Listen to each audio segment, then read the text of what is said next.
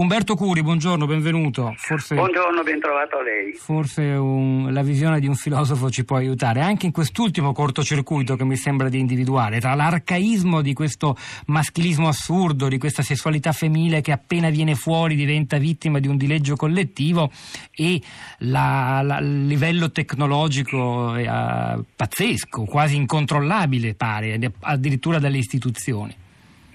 Ma è proprio come lei dice, cioè l'aspetto più significativo di questa tristissima, deprimente vicenda è proprio questo impasto apparentemente insostenibile tra sviluppo tecnologico portato ai suoi esiti più compiuti, più estremi e sopravvivenza e direi riemergenza prepotente di una componente arcaica che evidentemente è difficile mettere totalmente tra parentesi e tanto più cancellare,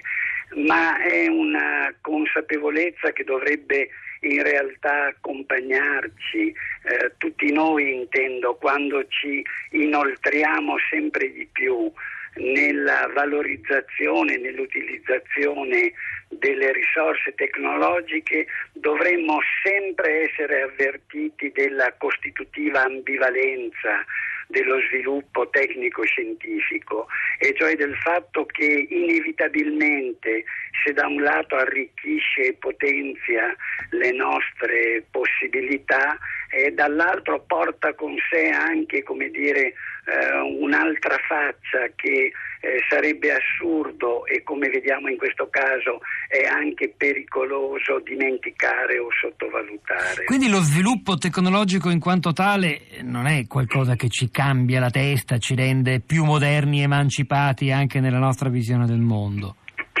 No, anzi, qui davvero l'insegnamento degli antichi, anche dei miti antichi, dovrebbe essere tenuto presente. C'è una grande figura simbolo nella tradizione culturale dell'Occidente che sta proprio a incarnare la costitutiva e ineliminabile ambivalenza dello sviluppo tecnologico ed è la figura di Prometeo. Eh, certo, Prometeo che è figura divina conferisce agli uomini nuove e straordinarie potenzialità donando loro la tecnica, ma in qualche modo questo conferimento è pagato da un lato attraverso il sacrilegio compiuto da Prometeo e dall'altro non dimentichiamolo per via di questo atto di filantropia eh, Prometeo poi deve passare tutta la vita ed egli è personaggio immortale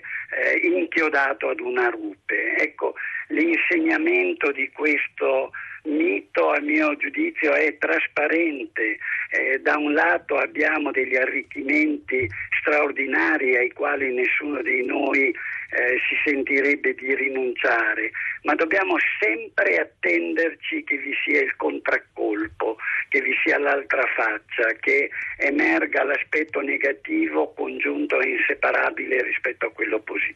Cioè uno strumento che amplifica il buono e anche il, il cattivo che c'è in noi. Ma senta, però il fatto di, di entrare in contatto in pochi minuti, un'opportunità offerta a giovani e meno giovani oggi, impossibile soltanto fino a 10 eh, o 15 anni fa, entrare in contatto con tutto il mondo, conoscere cose infinitamente nuove, inedite, è qualcosa di pazzesco a sua volta, no?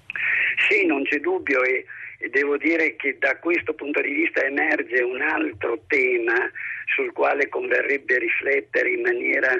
meno affrettata, meno superficiale di quanto si faccia abitualmente, e cioè il fatto che eh, vi è letteralmente un nuovo linguaggio che sta irrompendo nella uh, relazione tra gli individui, in maniera particolare nei rapporti tra i giovani ed è il linguaggio dei nuovi media, dei nuovi mezzi di carattere tecnologico, eh, la facilità con la quale è possibile eh, usare questi linguaggi può indurre all'errore di pensare che non vi sia una grammatica di queste E invece c'è quando la signora le conseguenze possono essere disastrose o fatali, come abbiamo preso oggi. Grazie Umberto Curi.